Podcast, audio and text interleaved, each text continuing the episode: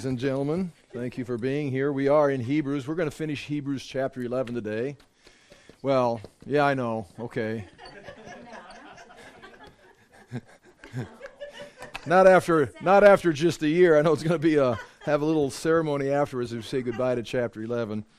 Uh, but chapter 11, I'm beginning reading in the NIV, Hebrews chapter 11, beginning in verse 29. I'll just read through it and the, even the author himself is going to start to just list a few names and circumstances. He spent quite a bit of time of laying a foundation for guys like Enoch and Abel and Abraham and, and Isaac, Jacob, all the way through Moses. But when he gets to this point right here, it's kind of like, well, he says, I, I don't have time to continue to keep going. Uh, this could probably be like, you know, an entire book. I mean, like volumes, chapters. Uh, and so he just gives some names and lists some situations. And we are going to get a little bit into the book of Maccabees today, just to find some illustrations of what he's referring to, because we begin in the book of Hebrews, chapter 11. Uh, he begins with Abel, Enoch. Now we're going way back to the early chapters of Genesis. Moves on to chapter 12, Abraham. Uh, goes through the patriarchs Abraham, Isaac, Jacob uh, mentions Joseph, then the 400 years, and then he's going to get into uh, uh, Moses and the Exodus. And this is right where he kind of leaves off the detailed account. And now he's just going to start mentioning, he's going to mention situations without names. Well, he'll mention names like some of the judges that follow after Moses and get into Samuel and David. But at that point, he's just going to say, uh, uh, he'll mention Samuel, just say, and, and the rest of the prophets and then we'll say talk about situations where some were were flogged, some were stoned, some were uh, sawn in half, and now he's talking about some what we would say. I, will be careful right here. Things that are not in the scriptures, but are written in Jewish history, like the the assumption of of Isaiah talks about him being sawed in half by uh, Manasseh, the the wicked king. Uh, and Jeremiah being stoned. We know he was taken down to Egypt when the Israelites fled from Nebuchadnezzar falsely the second time. They didn't need to, but they disobeyed and they fled and took him down there. And, and Jeremiah's last prophecies in the Bible are recorded while in Egypt, predicting that this is Nebuchadnezzar's next stop. And historically it was. Then we lose track of him. Uh, we don't know what happens. Uh, history or the Jewish tradition says he was stoned to death by the Jews. And if you read his final comments, final times with the Jews, uh, they were still mad at him. Even though everything he told them was going to happen and all his whole life was spent trying to deliver them, at the end, they're still upset. And they, that's how the Bible ends in the Jeremiah account. So the fact that he was stoned isn't, I mean, it, it follows the sequence. Of course, Jeremiah's not going to be able to write down his own stoning account, obviously. Well, then after the Old Testament closes, we're going to, now we're writing in 63 AD on the other side of the cross. During this time between the closing of the Old Testament and the arrival of John the Baptist, you're going to have, you know, roughly they say 400 years, the 400 silent years. But Jewish history was still taking place, and we have during this time, uh, say 167 to 164. Uh, that would be the time of the beginning of the Maccabean BC. This is BC the beginning of the Maccabean revolt against the Seleucid Empire. I'll address that here in a little bit. And the rise of Antiochus Epiphanes, or Antiochus IV, and his persecution of the Jews, where he's trying to uh, bring them all into Hellenism or Greek culture. He stops their sacrifices, stops their uh, the, the readings of their scriptures, stops their religious practices, the dietary laws, makes them eat pig meat, uh, and some just to keep peace are going to eat it and just go along with because it's like we just want peace, we just want to live our daily lives, which speaks to you today. And uh, some are going to like say, absolutely not. Now, the writer in Hebrews is going to talk about some victories uh, in these verses where they're going to conquer kingdoms, the dead are going to be raised, people are going to be delivered because of faith. They trust God. But others also trust God, but they are not going to receive what we would say victory in this age, they've got to wait for their victory in the next age. They're here to testify to the truth, and the world is going to oppose them. And then he begins listing all a whole list of negative things, which would include Isaiah's death, Jeremiah's death, other persecutions that took place, and then a whole list of things. It's like, where are you? Who are these people? Well, because he's Jewish, the writer is Jewish, writing in 63 AD in Jerusalem. This, if you look at the date right here, 167 BC, add, let's just say, okay, see if I can do this on the board. Six, 167 BC plus 63 AD. Oh, good, that's an easy number. 12, 13, okay. 230 years. This right here, the days of the Maccabees, the Maccabean revolt, was closer to them than the American Revolution is to us. Is that correct? Is that a true statement? 1776. Okay. Yeah, yeah, because I remember the 200th anniversary in 1976. Okay. We had those special coins. Remember the special bi- bicentennial quarters? And, and okay, yeah. Do you ever see those in circulation, those bicentennial quarters anymore? I, I don't. Do you even see coins in circulation anymore? It's like, uh, so anyway, this the, this account, the Maccabean account, was closer than the American Revolution was to us, and so for him to draw examples from this time period of events that took place in their city to their great grandparents or great great grandparents. Uh, I had a couple great great grandfathers. Uh, I had one, two, I had four fighting great grandfathers fighting the Civil War. Then you go great great great great. I've got a couple records of documents of, of them fighting in the American Revolution. Uh, now again, so I guess blame blame my family. Uh, that's what cancel culture is doing today. But some of my ancestors weren't here yet either. So, I mean, so we're, we're clean on one side of the family, the other side of the family, we're the problem. It's like, okay, whatever. Uh, that I'm getting way off subject, obviously. But anyway, this time period right here, he's going to refer to some of the persecution that takes place. And I've got some things written down there out of the book of Maccabees. Not saying the book of Maccabees is part of Scripture, but it is Jewish history, or at least the things that they had written down according to their history. So they are referring to those books of Maccabees. So that's, that's what we're going to see here. Uh, and I do not think, I do not think he's going to be using New Testament examples of people being persecuted, although he could be. He's looking back at their forefathers, and now it's our time to face opposition, he's telling them. And just like we've had some victories, some opposition, we're all waiting for the victory, the ultimate victory, and it's going to be attained by faith. If it's a victory in time, or it's a victory in eternity. You're only going to get there by staying true to the Word of God, by having faith in God. So here we begin. He's ending the, the account of Moses and talking about the people uh, crossing over the Red Sea. I know there's a lot of verses, but we will get through it today. Uh, uh, maybe. Okay, chapter 11, verse 29. By faith, the people, that was the Exodus generation, passed through the Red Sea as on dry land, but when the Egyptians tried to do so, they were drowned. By faith, the walls of Jericho fell after the people had marched around them for seven days. Notice right there, the people are given credit for having faith. The people in verse 29 had faith to cross the Red Sea.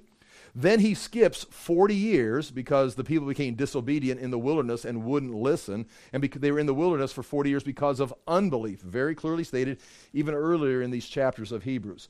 And then, 40 years later, they finally crossed the Jordan, and by, by faith, the walls of Jericho fall, and then grabs a Canaanite, grabs Rahab as an example of faith. Now, this is not unique. Even James, who writes the book of James, uses her as an example also. Uh, because and there James takes and says she had faith, but we see her faith by what she did. Now, this author, let's do this real quickly, just kind of point this out because of what this chapter is about. There's faith, this is what you believe. This is what you're committed to that you know to be the truth. Then there's going to be, uh, uh, we'll just say, uh, I'll use the word ethics. That's based on what, what you think is right, and it has to be in agreement with your faith. What God has said, what God's character describes, these are the ethics of what's right and wrong. And then we can add to this, and you can, you can combine these two deeds or works. Okay, and so you could put the ethics and deeds, all that together, but I, I, I'm pointing this out because this chapter has been about faith. Because we see in this chapter, many times the people that were used, especially when you look at their entire life, look at the entire life of Abraham, the entire life of Jacob, the entire life of Isaac. it's like, especially some of the names we're going to throw out here, some of the judges, it's like their ethics were like hmm, questionable. I mean, again, the, the, the example is God. The example is God's nature. The, the goal is His Word that's transforming our souls. Just because you say, my goal is to be conformed into the image of Jesus Christ, does not mean you are conformed in the image of Jesus Christ. And that becomes a problem on a, in, a, in a whole spectrum of, of judgmental situations of people looking at Christians. Well, that's not very Christian. Right, because that they're aiming towards the goal of Jesus Christ. Now, there is that idea of are you trying or have you just given up? Uh, these people, and then during life, as you probably know, you fluctuate. There's times where you're walking towards God, then you start to drift, and you got to readjust, confess your sins, and get back in line. These people throughout in chapter 11 consistently showed that they had faith, that they, they would stumble, they would fall, but their ethics sometimes were questionable. That's not the topic of this chapter. This is going to be the topic of chapter 12. You want to see ethics and moral standards and what we're expected to do as Christians? That's coming, hopefully, beginning next week. Right now, we're talking about ethics. The other thing, if you've got faith, you're going to have to have deeds. This is what the book of James is about. Even Martin Luther, uh, beginning in the Reformation, had trouble with the book of James because James is really pushing the Christian towards works, which is the right thing to do. The problem is if you don't have faith, you don't have ethics, and you just have these hypocritical deeds that make you look like a Christian, that's what's wrong with teaching a list. These are the 10 things Christians do. Now, forget the 10 things Christians do. Do you have faith? Do you understand who God is? Are you going to imitate, try to conform into his image and become a child of God? And now you're going to start doing these. These are called in the correct ex- ex- uh, de- definition, these are called fruit. It's the fruit of your faith. You don't have you don't just go out and beat a tree and want fruit. You plant the tree, you water the tree, you nourish the tree. How is a Christian nourished? With the truth, with the word of God, and it will con- transform their life and they'll pretty soon begin to produce fruit. If you want to go legalistic, it becomes works. You don't, you, don't need, you don't need the Word of God to produce works. You just need a list. These are the 10 things we do in our club. As this is our Christian club. These are the ten things we do.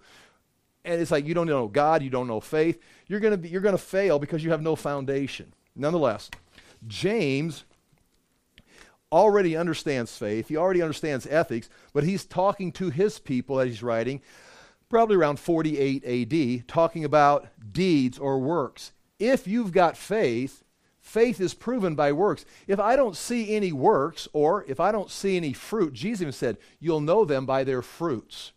You got these false teachers, these false prophets. Well, it sounds like they're saying the right thing. Right. Forget what they're saying. What are they doing? Are they doing it the right way?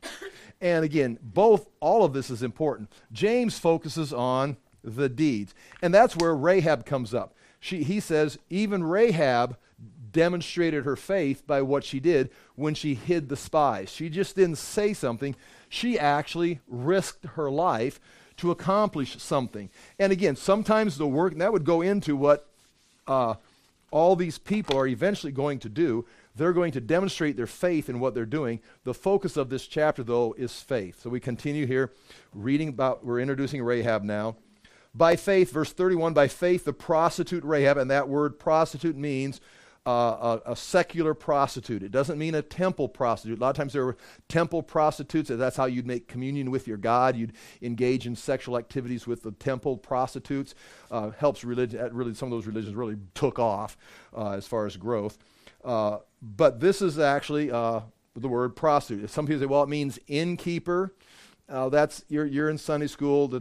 Someone's trying to tone it down so you're not offended but she was a secular prostitute who ran an inn. Uh, that's what the word means. There it is.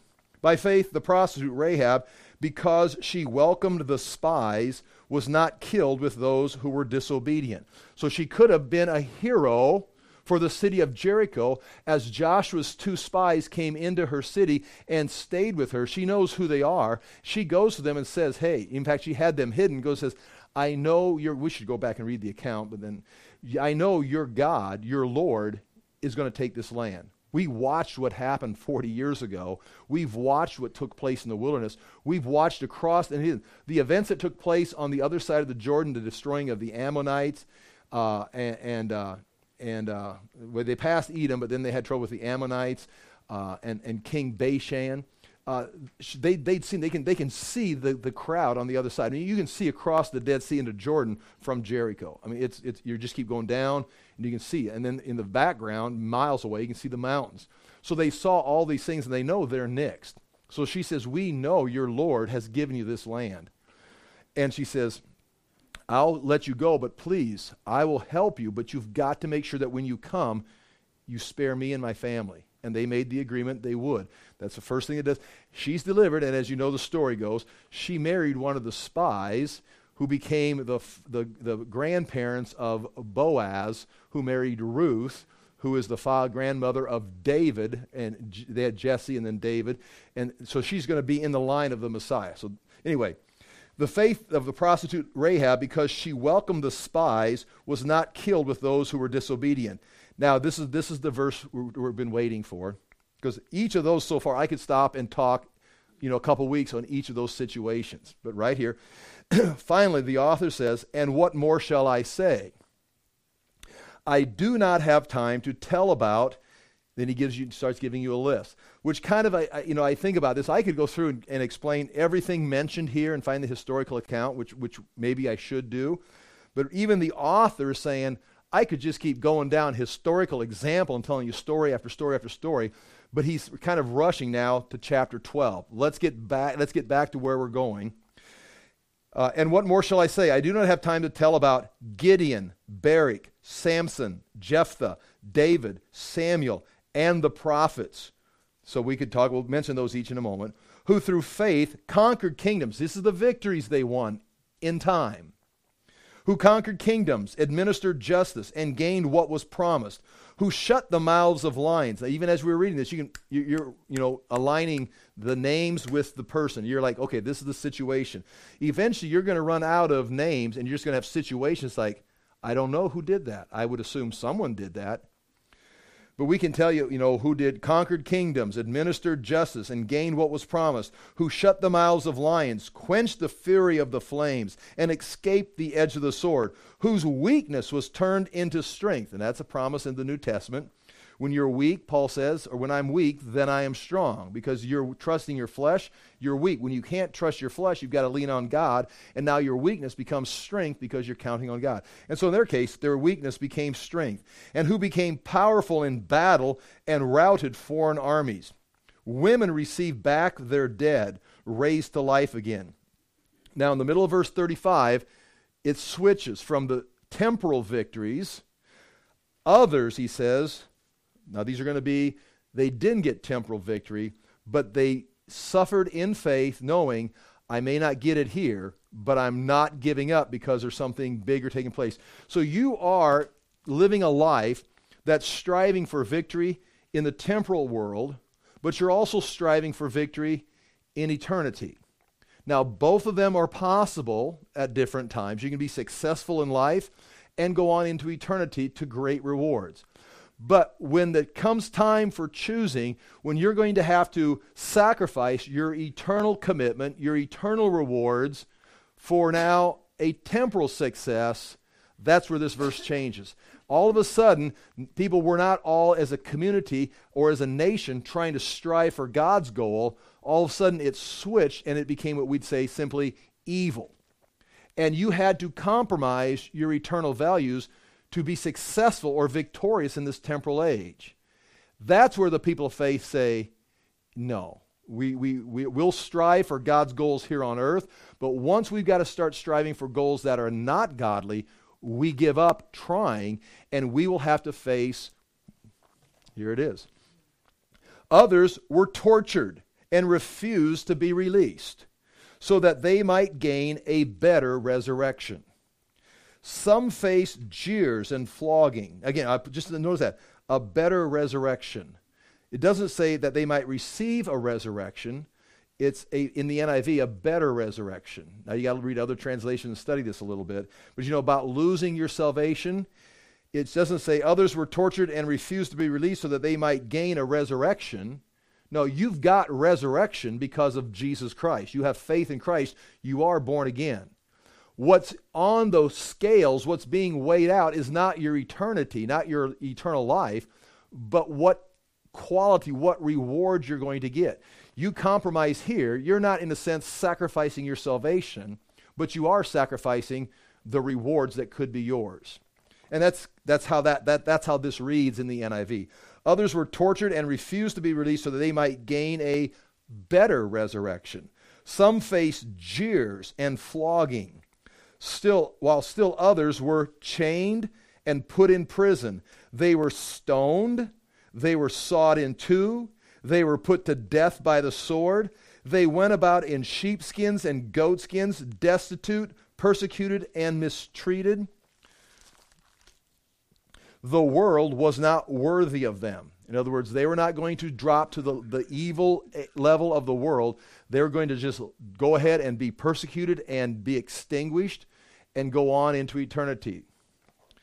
The world was not worthy of them. They wandered in deserts and mountains and in caves and holes in the ground. Just so you know, that last list destitute, persecuted, mistreated, uh, wandered in deserts and mountains and caves and holes in the ground those would be people who had come against the evils of society. Now, not, not every society is evil, every society is of this age, but societies can be pursuing the things of God as far as righteousness or reality. We talk about the basic institutions individual responsibility, uh, marriage, family, uh, government, nationalism.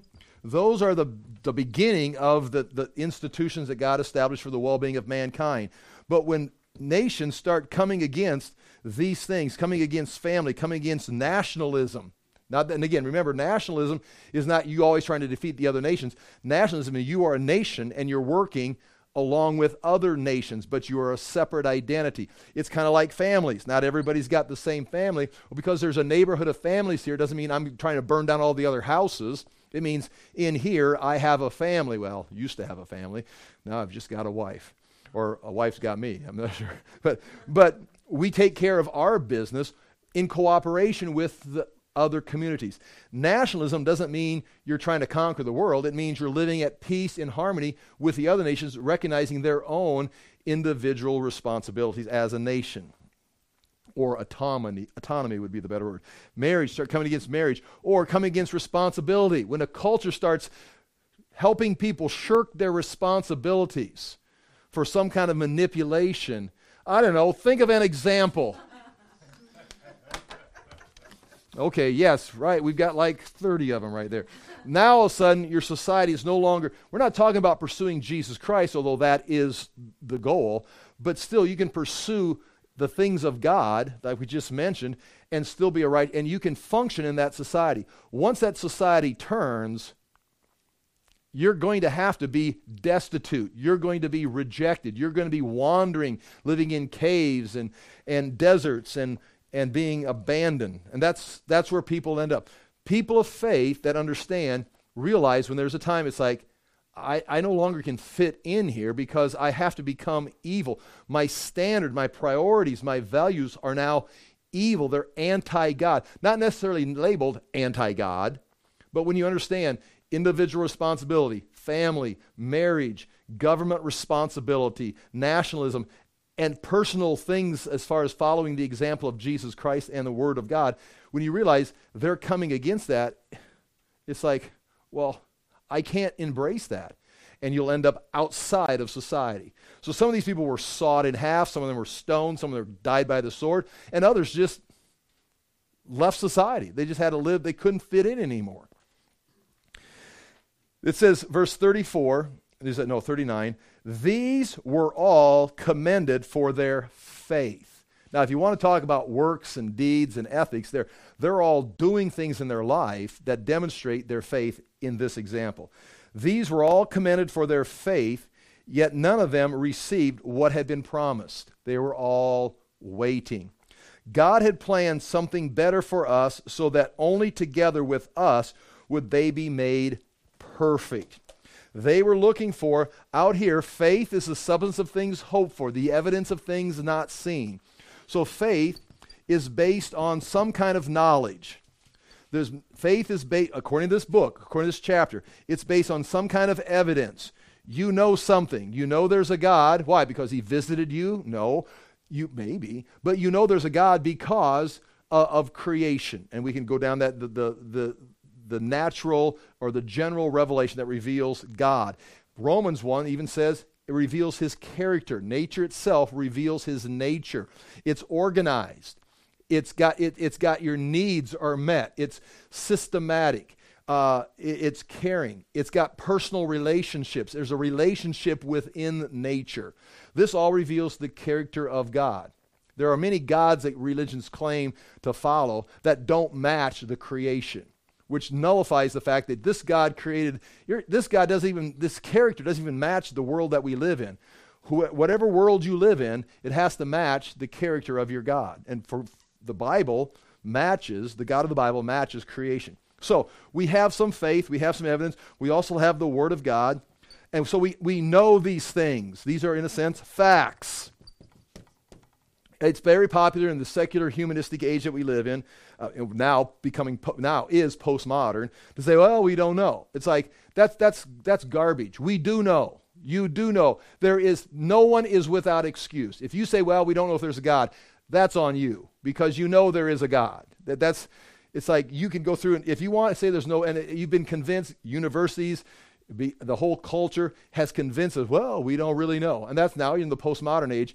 It's, we're almost out of hope. We're almost out of hope of reaching our culture because they've been trained to just go dumb. I mean, and we're talking the 60s and the 70s. We're not talking today. We're talking our whole lives. These facts. Now, there are things that God is doing that we don't know, that He has not revealed to us. So we anticipate them by faith. He's told us about them. He's given us promises. He's given us directions, and we're heading here. So by faith, we understand this. I do not know. I've never seen it. I can't measure it.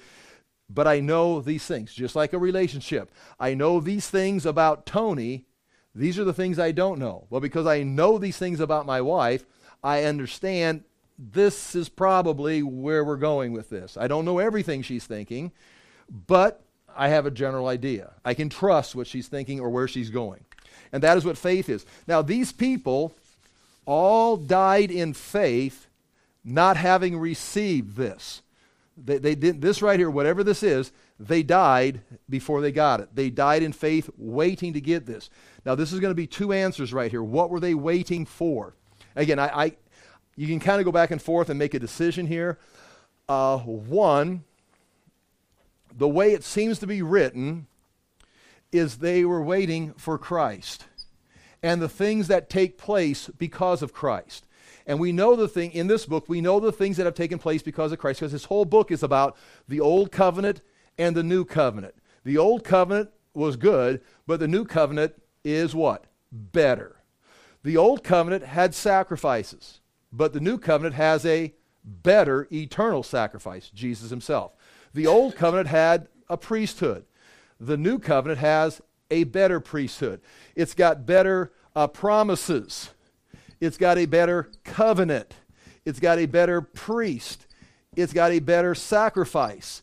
So, all those people that die, if he's talking old covenant, new covenant, and that's kind of the tension of this book, is they are in the new covenant. They are believers in Christ, but they're looking back, not going back to selling drugs on the street or some other wicked practice. They're being tempted to go back to the old covenant and trust the old covenant on Mount Sinai, to cr- trust the priesthood that's functioning there in the temple yet in 63 AD uh, to trust the sacrifice of animal sacrifices, to trust the promises of the Mosaic covenant, which are based on you do what's right, you get blessed. You do what's wrong, you get cursed.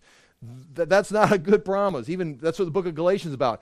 Anyone who's trusting the law is under a curse because the law says be perfect, and when you're not, I'll have to discipline you. It's like, okay, I'll do that. Well, okay, you're going to fail, so let's go to the curse column. Where this covenant right here, it's in Christ. Christ has provided the sacrifice once and for all.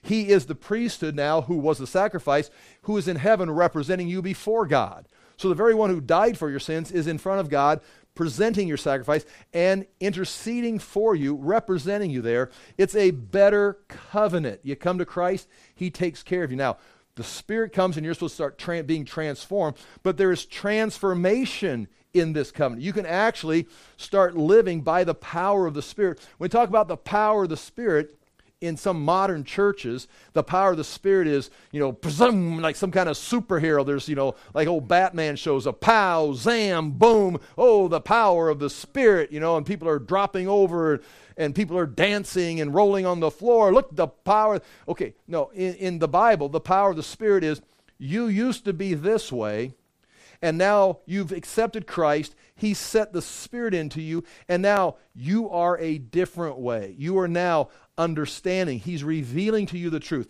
That truth is transforming your life. You've got now power over sin. Not that you're perfect, but you now have the power to walk away from things that had you entrapped, that had you taken captive. You have the power of the Spirit to walk above sin, to walk above the ways of the world. That's the power. And Paul talks about the power of the Spirit. That's what he's talking. He's not talking about people falling over while you pray for them. He's talking about you actually living a transformed life, like you're a new creature, like you have new life. That's the power of the Spirit.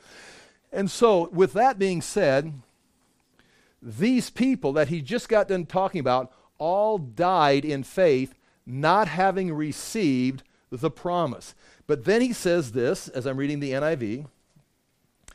The last verse God had planned something better for us talking now 63 AD to the believers in Jerusalem, for us, that only together with us would they be made perfect.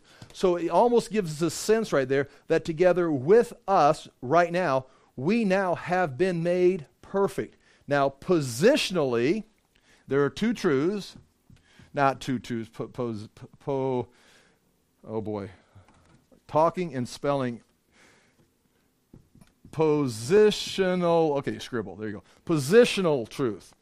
Uh, we are today, as believers in Christ, you are in Christ. You are born again. You have eternal life. You are seated with Christ in heavenly places. Positionally. Meanwhile, we're down here. We're sitting here. We are struggling with our own sin nature. We are going to die. Even though we have eternal life, we're all facing death. So, positionally, we are in Christ, and these things are true positionally. They're done. They're, the full manifestation has not taken place yet. So, in that sense, these people that died eh, before were waiting for, along with us, for Christ to come to do the work on the cross, to be raised to life, and now we can partake of the newness of life.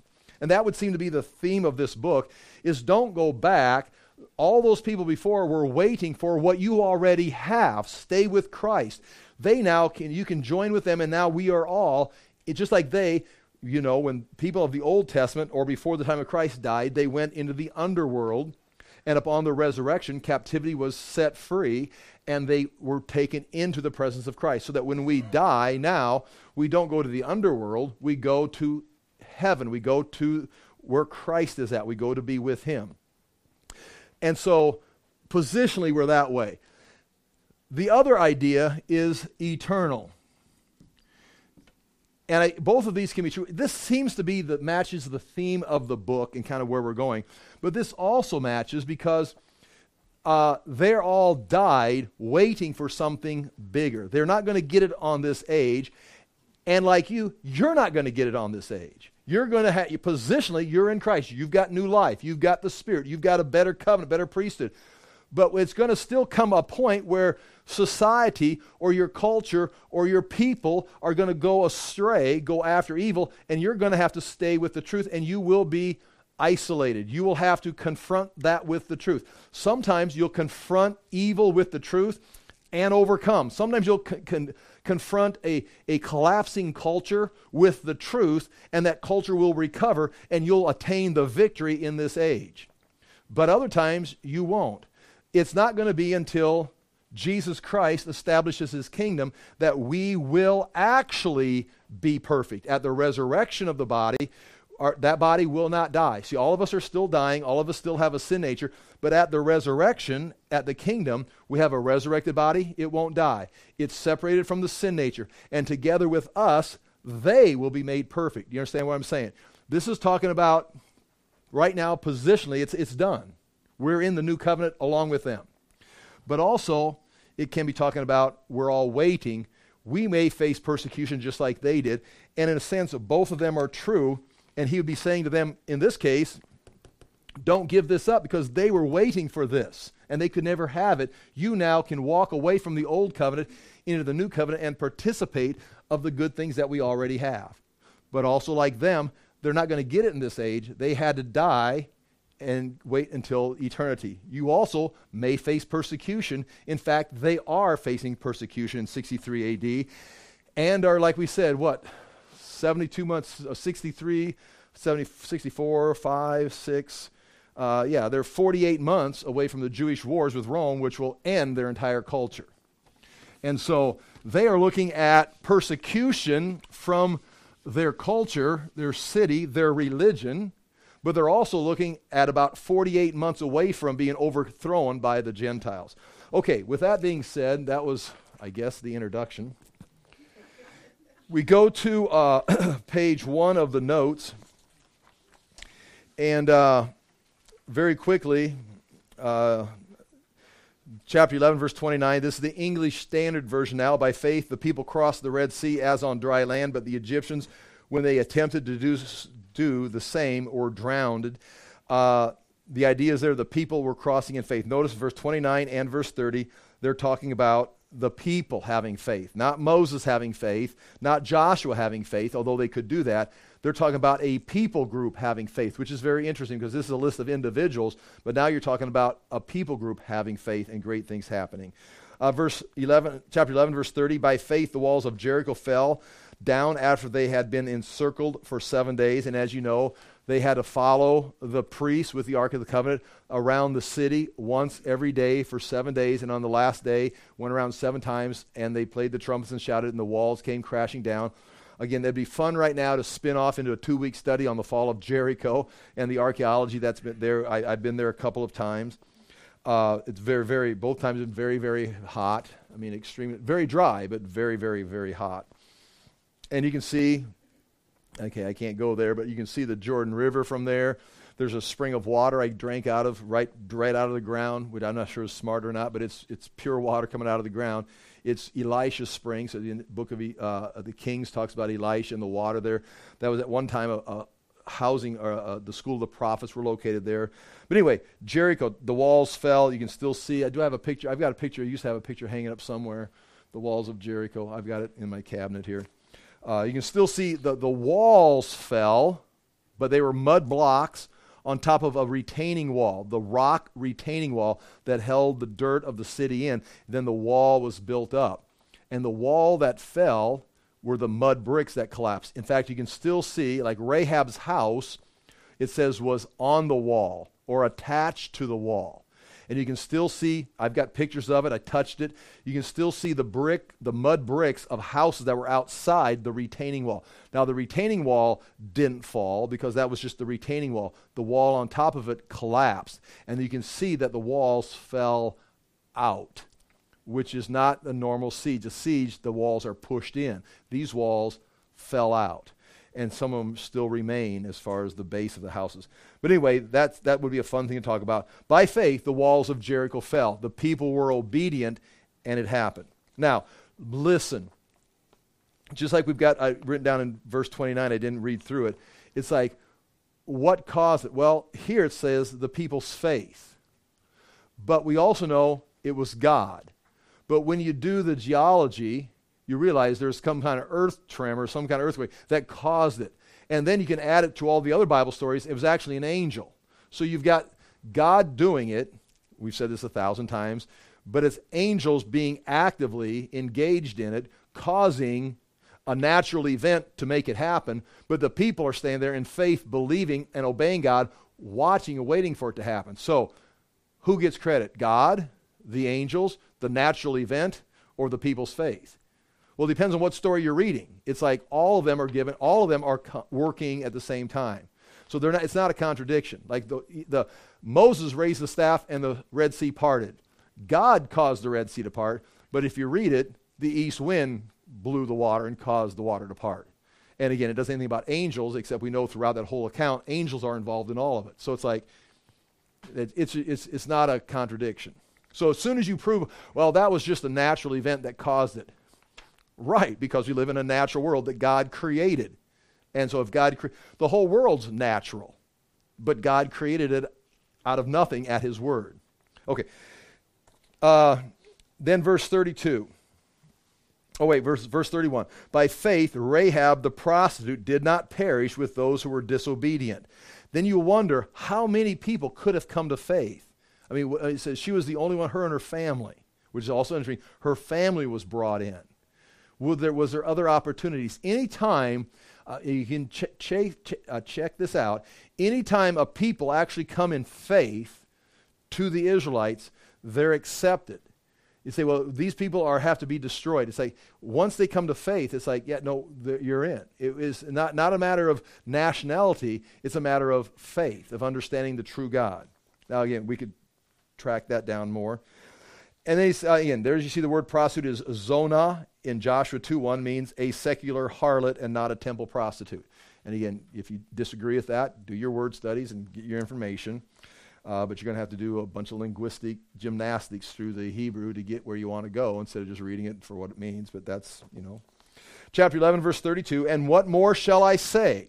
For time would fail me to tell. Now, this is the author saying this.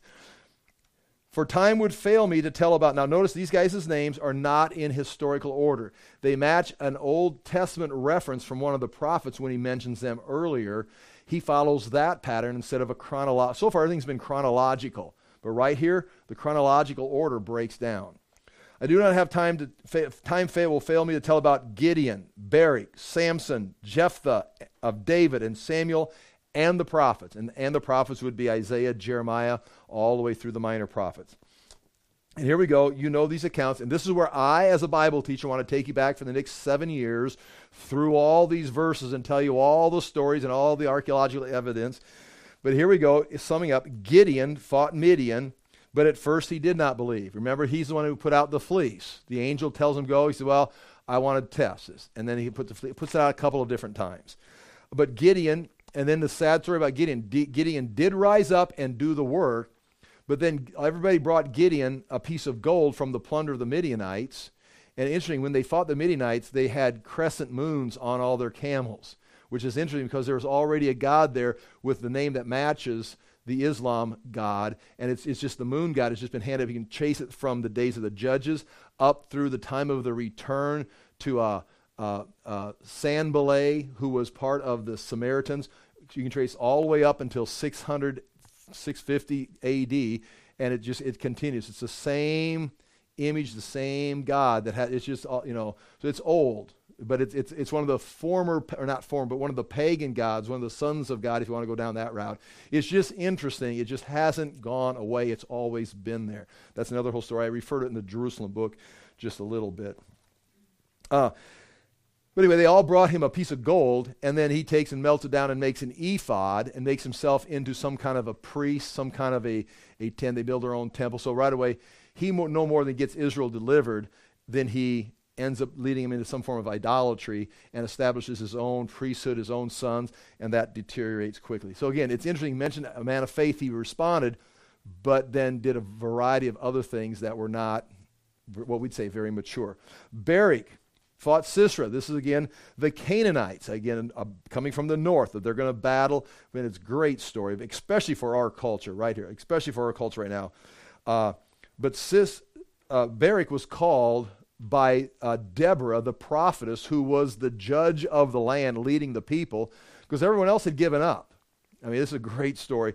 Everyone else had given up. They had given their weapons over to the Canaanites. They had disarmed. It says because false gods had come in and they disarmed themselves. And the Canaanites just started ra- running over them. And in the account, it says the streets had been abandoned, crime that you couldn't travel, you couldn't go anywhere, it was just chaos. And then it says, until I, a mother in Israel, I, Deborah, arose. It's like it was a mother. A mo- Deborah says, I finally had enough. It's like, we can't live like this. And a mother rose up and took control of the situation. And she calls the general, Barak, in and says, It's time. God says, go fight them and you will win. And he says, Ah, no, no, no. I ain't going to go unless you go. Now, was that an act of faith? No, no, no. You're the prophetess. I'm going to follow you in the battle. Or is that kind of like, hey, I'm a man of my culture. I'm not taking any chances. I don't think I'm very good. I'm not going to succeed in anything. Life is best just sitting in your living room playing video games. I'm not going to play any real war games. She says, fine. She says, but a woman now will have the victory. And that's where Jael drives a tent peg through the general's head, where she lures him into her tent, gives him a glass of milk. He falls asleep. And while he's asleep, she drives a tent peg, which would have been this long, in through his temple and pins it into the ground. You say, well, that's a crazy story. Well, no, part of the culture was women were the ones who set up the tents. And so she, from a little girl, had been driving tent peg, boom, with these mallets. And all she did, she probably could swing a hammer better than me. And she came in right there. This was one swing, like right here, right, right here, boom. And it's like, yeah, he's dead. And it's like, and that was the man they were afraid of. So Deborah says, go. He says, no.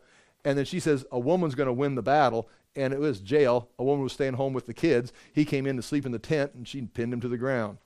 Uh, but nonetheless, he's what she, you know. You don't hear Deborah. Where, where's Jael and Deborah's name in this? But Barak fought Sisera, the commander of the Canaanites, and his chariots. Uh, I, I, write this, but at first Barak refused to fight unless Deborah went. And as things went on, of course, then he's going to be the general, the great general. It's like anyway, he's mentioned because he does go to battle after several challenges. And you know we're at the bottom of the barrel right here, verse or point three. Samson. I mean, you can, I mean, we don't have time to go through all of his blunders. He fought the Philistines, but his life was filled with weakness. And so that's why I say the ethics. We're talking about men that had faith, people that had faith through this, uh, not ethics and maturity. Which I mean, I, I, we're not now. Again, uh, in chapter twelve, we're going to now talk about we got to run the race. We've got to go on to maturity. And that's, that's what this next chapter is going to be about. He's establishing the, the ideal of faith right here. We're not going to abandon ethics and good deeds, but we've got to start with faith. Do you believe the truth? Uh, Jephthah, oh, here's a loser story.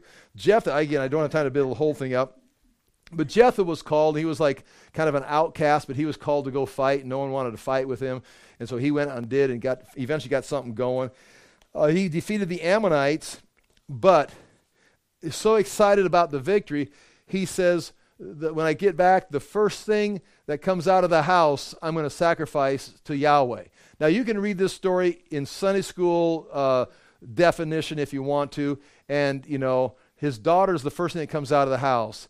And, and, and then he, she just couldn't get married. She just had to live alone and be, be a, a, a virgin her whole life and uh, he dedicated her to the Lord, and she worked in the temple or tabernacle or something.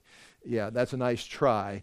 Uh, but the text seems to be very clear.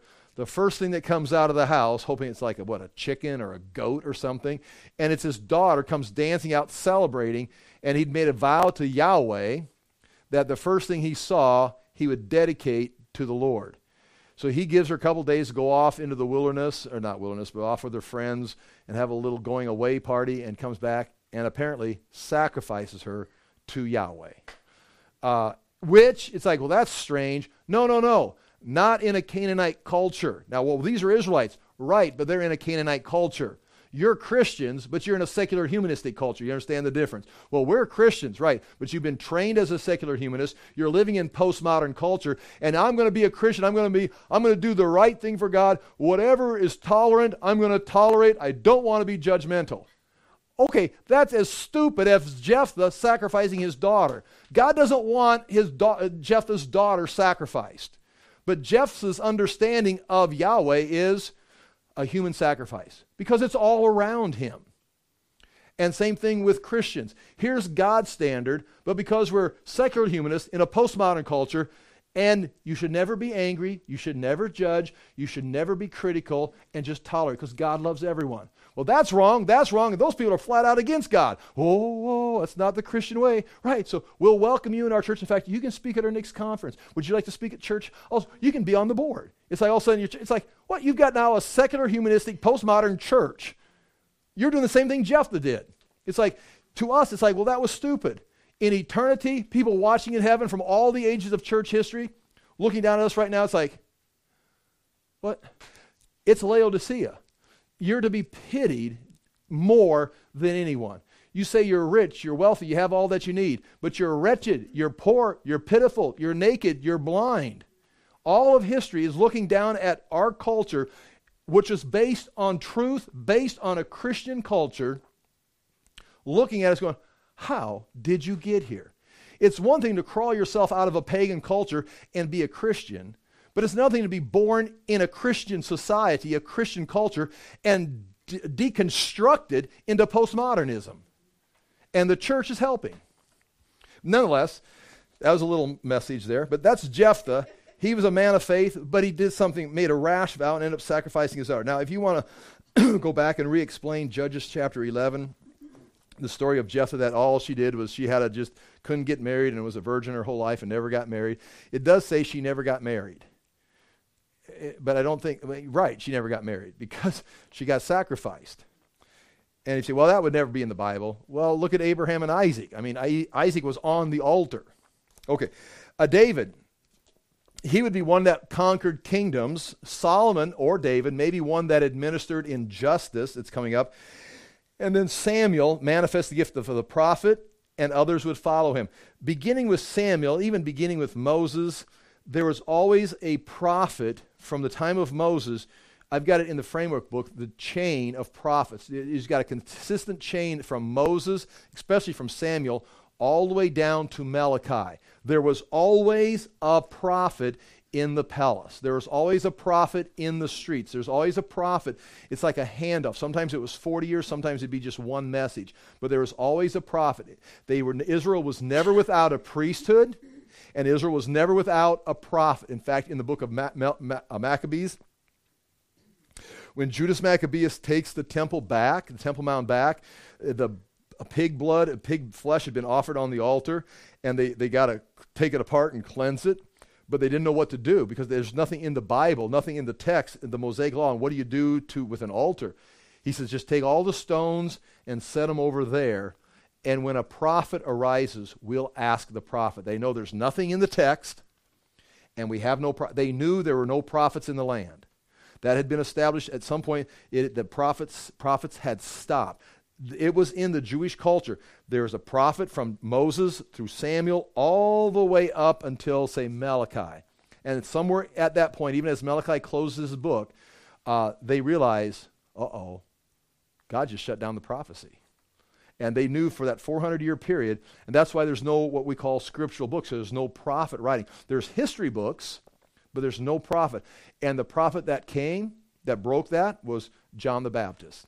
And when john the baptist shows up because that's how malachi comes the day of the lord uh, the, he'll re- bring elijah back. And john the baptist jesus even says was in the spirit of elijah. The angel gabriel says he'll go forth in the spirit of elijah. Jesus called him elijah he was not that he was Elijah, the same person, but he had the ministry of Elijah. What's interesting, uh, because from Samuel, it goes all the way through the prophets, but there is an ending to the prophets um, chapter 11, verse 33, who through faith conquered kingdoms, enforced justice, obtained promises, and stopped the mouths of lions.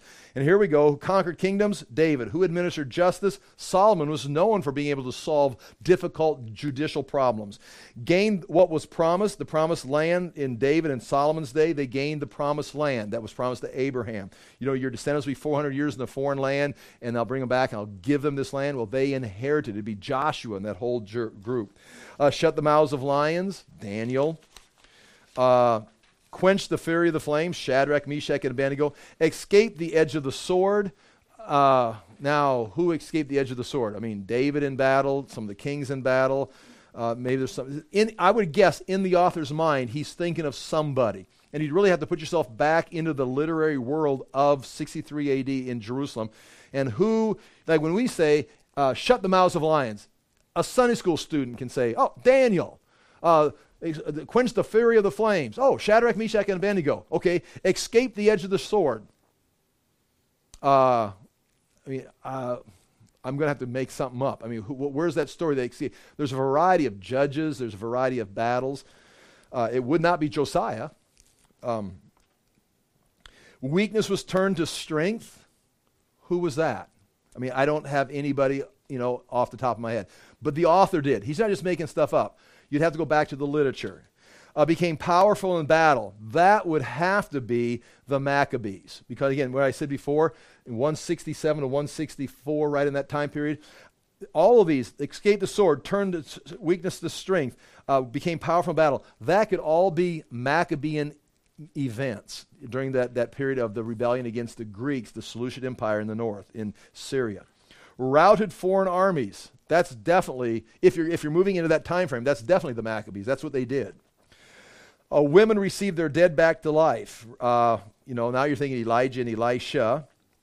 Uh, or you could even go back to, if you want to go to New Testament with Jesus, the Gospels. Uh, uh, then you go on to verse 34 through 37. Some were tortured. Now we're going to go now those that didn't gain the victory in this age, but are going to gain a better resurrection. Others were tortured. Uh, many, many I write here, many of the following would be included in the account of the Maccabean revolt against the Seleucid Empire and Antiochus Epiphanes. Now, again, that would be a an outstanding study to go through that revolt. It, it's amazing what took place. They went from a, a Modin, a small city just north, well, it's west of Jerusalem. Let's say Jerusalem, Modin. In fact, the main highway going from Tel Aviv into Jerusalem, going up through the, all the hills, through the foothills and up into the mountainous range right here in Jerusalem, you drive right by, there's an exit going to Modin right there. And that is where the Maccabees, there's a, an old man, Mattathias, now this is not this is not Bible. This is Maccabean. This is history. Josephus records it. Uh, the the Maccabean accounts record it.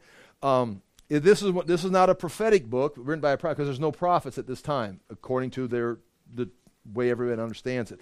But it is history. Mattathias has five sons. Mattathias is, let's just say he's 90 years old. I'm not sure. He's a priest from uh, the line of Hasmon. I think that's who it is. The, because they're going to become known as the Hasmoneans. One of the, there's Eleazar, and there's Judas, who's going to become the, the leader. He's not the oldest son. Uh, there's Simon, and there's two others. I'm trying to pick their names up right here. But Judas becomes the leader.